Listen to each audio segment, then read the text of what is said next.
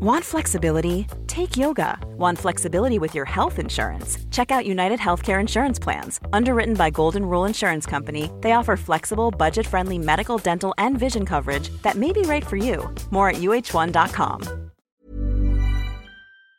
Well, getting a baby who won't sleep to get to sleep can be a huge dilemma and stress for new parents. A dilemma sometimes because there's a plethora of advice out there, uh, much of it conflicting. And it's an anxious time for parents wanting to know uh, how to get it right, and at a time, of course, when they're extremely fatigued uh, and also uh, worried about uh, their baby. Baby sleep consultants Elspeth Whitten and Amy Sherpa are the baby sleep practitioners in Auckland. The former neonatal nurses say a big part of their work involves undoing advice from untrained consultants that has caused mothers to lose confidence in their maternal instinct. They'd like to see the sector regulated. Good morning, both of you. Good to talk to you. Good morning, Catherine. Good morning. It's interesting. Um, that advice can come many and many and varied ways, and often even the difference between, you know, uh, if I were to be really stereotypical, a mother and a mother-in-law might be completely conflicting. Uh, let alone uh, all the others who want to share their experience and and support you. But even from people that close to you, you can get a lot of different advice. Yes. What else are you seeing, however, about kind of professional advice, if I can put it that way?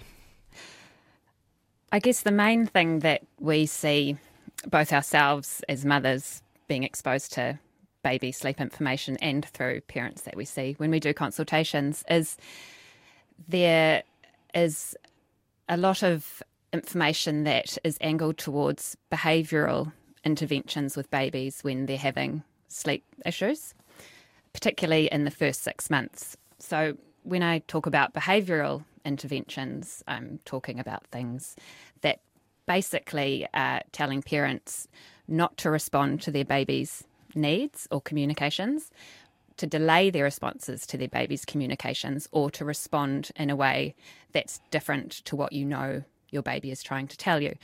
So that can look like um, doing controlled crying with babies, not letting your baby feed to sleep, um, putting your baby to bed awake so that they will learn to self settle. All these things that go against your kind of instincts as a mother. Is following your instincts probably the the be- excuse me the best advice that you can give in many ways? Absolutely. Yeah, we um, often encourage cue based cares rather than strict schedules. Um, let the baby form its own routine, um, judging by its cues. So, in other words, feed it when it's hungry and give it an opportunity to sleep when it's tired. And um, those cues may be different from baby to baby. You cannot give someone a list of the tired signs that you should look for in a baby. Um, they will be unique to your baby, and it's about experimenting with your baby and finding out um, those cues. And um, babies are remarkably resilient, and mothers should be following their cues and building trust with their babies, and Can- then they will mm. sleep better, both can mother you and still baby. build routine? Because this is where again it's not extremes. I know that possibly you have in your mind things that you mm. do regard as extremes, mm. but it's a it's it's within the two extremes that the challenge can be, because you are wanting to establish routines for everyone's sake. The question is how you go about doing that. Could you speak a bit more about your advice and experience on that? Yes. So I think before we go into that, you need to kind of figure out what are people talking about when you're saying words like routine or schedule. So for me, a, a schedule is when you have a um, Time list of set place. times. Yeah, Yeah. when baby has to go down at this time of the day, and if they don't sleep for this period of time, you need to resettle them. They need to be awake from here. That kind of thing throughout the day. Which, when you're doing those sleeping schedules, you're inevitably also, by default, putting your baby on a feeding schedule, which we know can have negative outcomes for babies. At the other scale of things, you have um, the term routine, which it can be a really positive thing. Developing a baby led routine is what is the ideal here. And the easiest way to do that is starting from when you have a newborn baby, as Amy was saying, basically responding to your baby's communications as best you can, as promptly as you can, letting your baby regulate its own feeding and sleeping, so not putting them on feeding or sleeping schedules. And most importantly, trying to be as relaxed as you can, enjoy the time with your baby, because that's going to help reduce the anxiety that's so natural to build up to quite high levels in those early months for mothers. All of those things together can help babies just naturally develop their own routine which makes life easy for everyone. It's a routine with some, some flexibility. It's a mm. routine that is cue led rather than forced. Yes. Absolutely. And it sounds like dream time, and it doesn't. It doesn't always happen like that. What gets in the way? Mm. Uh, including sometimes the fatigue and stress, even, and the, and the, and the way that can be communicated between uh, mother and baby in particular. It's what... anxiety that builds up when mothers follow rules um, instead of their instinct, um, and they're sitting there patting and shushing a baby um, because the schedule says to, so to put their baby to sleep at 9 a.m., not 9.15, when in fact, if they just follow their baby's cues, um, the mother does and, and doesn't watch the clock, um, the, the mother feels a lot more relaxed, can more easily see those cues, and will put the baby down when they are actually tired. Has fed the baby, so there is no barrier of um, hunger, because often the advice is you cannot feed or rock your baby to sleep because then you'll get into bad habits. And it's all this type of scaremongering that sends mothers onto a spiral of anxiety. And that's why we don't particularly like schedules. We'd prefer mothers just to relax and be easy on themselves. We don't always get it right every time. Um, so, it, you know, even the most attentive mothers will miss 20% of their baby's cues, and that's okay. That's, that's where I'm talking about experimenting with your baby, and things will get easier.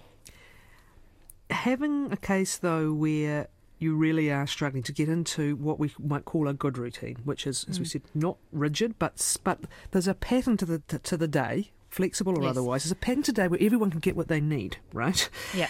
Um, what can often get in the way of that that's underlying? You've mentioned the anxiety. That might be one thing, and you can get mm. to a vicious cycle where you're more tired, you're more anxious, and that's being conveyed. But there are other matters as well. If you've got what might be called a, you know, a poor sleeping baby or a baby who won't sleep or a baby who won't settle and it really is impacting on your welfare, what mm. are some of the things that can be going on that you might want to get some advice on or help with? Yes. So I guess if you have a baby that is particularly unsettled, the first thing that you want to look at is that there's no um, medical diagnosis or element that is impacting your baby's sleep. And most often, that is in the form of unidentified feeding issues with a baby. And of course, if a baby is having trouble feeding, that's going to make the baby quite stressed, and the ongoing effects from that will impact their sleep and mothers' stress and anxiety levels as well. A so, lot, a lot of the um, outdated advice around feeding is labelling babies with colic or reflux, and this is just a great example because um, mothers feel that once their babies have been given that label, that there's nothing they can do about it, but um, see it through. And we know now that there's so much more that you can do to help with these types Such of situations.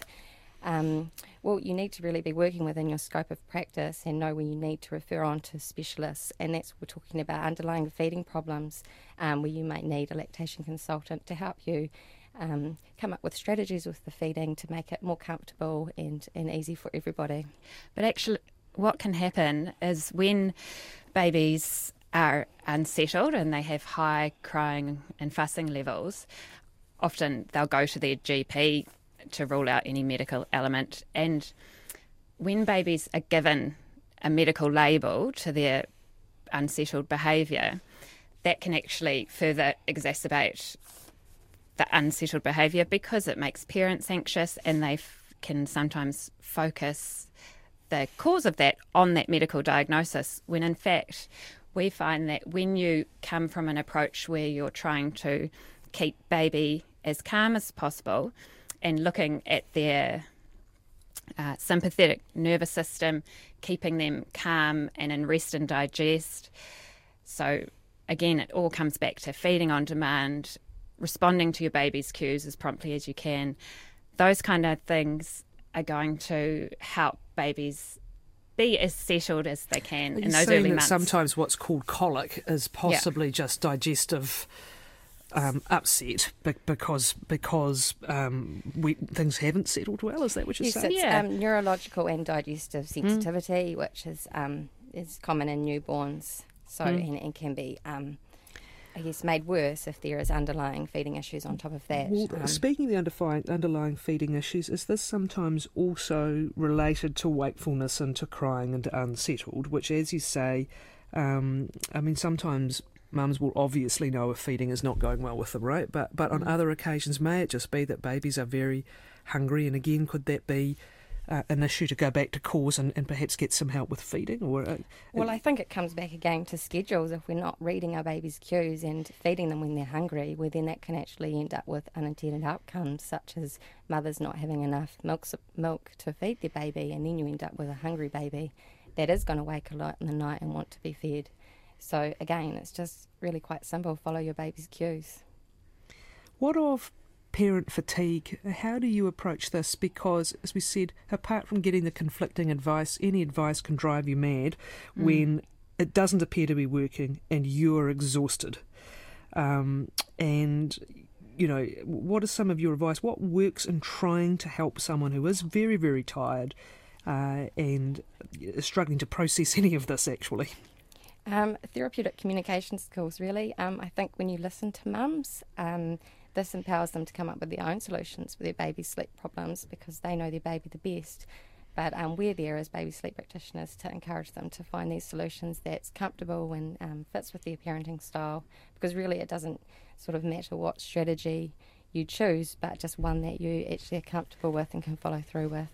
And what can also help parents when they are absolutely exhausted and they're trying to work through how they can help with their babies crying and fussing and feeding challenges is to actually forget about the sleep or worrying, trying as best you can to stop worrying about how much sleep their baby's getting and actually just simply make the focus of your day about enjoying your day with your baby, getting outside, having social contact, because we all know when your baby is crying and fussing a lot, it's very easy to get stuck into the cycle of staying at home, trying to settle your baby and not going out. And that social isolation, again, exacerbates anxiety and stress, which has that on flow on effect to your baby. I mentioned earlier about how um, sometimes um, you've got people with wanting to give their own experience, and that's out of love. And you know, the the, the, the challenge with that is you can be hearing one thing from one person and one thing from another. Is there also a real issue with parents who simply don't have anyone who is uh, able to support them through this really emotional, stressful, physically tiring time. Uh, and is that another problem in some ways? They're looking for advice because we've kind of lost some of those connections. Yes, yeah, there is absolutely a lot of parents that haven't got that social support and also that have had no experience with a baby ever. And that's where it is really sad when they're going to try and seek information to help themselves, and all the information out there is just really poor quality and teaching them to go against their instincts, put their babies on schedules, not respond to their babies' communications as they would want to. And it really disempowers parents, and that's often the families that we see. Have both of you got backgrounds in neonatal units? And, uh, Yes. Yeah. Okay. What is it that so I can I can hear just below the surface a considerable amount of frustration? Um, Yeah. Are you actually at the point where there seems to be so many consultants out there whose advice you you personally and professionally disagree with and find um, dubious? Are you actually suggesting there should be a regulation of anyone who's professionally labelling themselves an advisor? Yes, we do. At the moment, the baby sleep industry is completely unregulated, so anybody can go and say that they're a baby sleep expert and, and start working with families. So, yes, we absolutely think it needs to be regulated. And where we, what we see that looking like is that anyone that is working with families and babies needs to be a trained health professional with specialised skills with parents and babies. And not only that, but be working within their scope of practice. So there's a trained health professional who, like ourselves, that with a neonatal nursing background, and there's a trained health professional who, say, is a physiotherapist. If a physiotherapist is going in and helping families with their infants' sleep and maternal mental health, they're working out of their scope of practice. Um, I suppose the only yeah. thing I'm hearing is, and there's been so much, I'm we're scared to bring the word out, but so much debate about the medicalising of childbirth and child rearing, and are you at risk of falling back into it again? The only person who can give you support and advice has to be some kind of qualified professional. No, well, the thing is, when people have the skills and the knowledge in this area, we're not medicalising it. We're actually bringing it back to quite simple approaches and information and support for parents that is working with their baby's basic needs and their own instincts and building their confidence. And it's when people aren't educated enough and don't have those skills that, that it does go in the other direction of overcomplicating simple this is when that outdated advice um, fits in quite nicely, actually, because our job as uh, nurses and medical professionals is to look at the um, up to date research and the information that is out there and decide what is current and what is not, okay. and, and, and, what fits with this mother and baby or, or in, in that, family unit and what doesn't. Um, on, on, that note, I've got one question I want to slip into you. What about with twins? Do they need a routine? and again, we've we've used routine with different emphases, right? Do they need a, a routine and presumably a more regular, less flexible routine? This is being intimated. Otherwise, the parents will never get a break from a nana who didn't use a strict routine but didn't have twins. Right. Well, as we were saying earlier, a baby led routine is great. When you develop a baby led routine, you've been working with your baby and building your two way communication and trust, and that's what's vital. And that is what's going to help you have a contented and well balanced baby and toddler. So, yes, routine can be helpful because if you're doing a baby led routine, you're working with your baby, and that's great. A strict routine for twins to help them sleep better, I say in quotation marks, um, often will actually cause babies to be more unsettled in the long run. It's, it's quite unfair to expect um, to place that kind of expectation on a mother with twins who um, barely has time to make herself some lunch.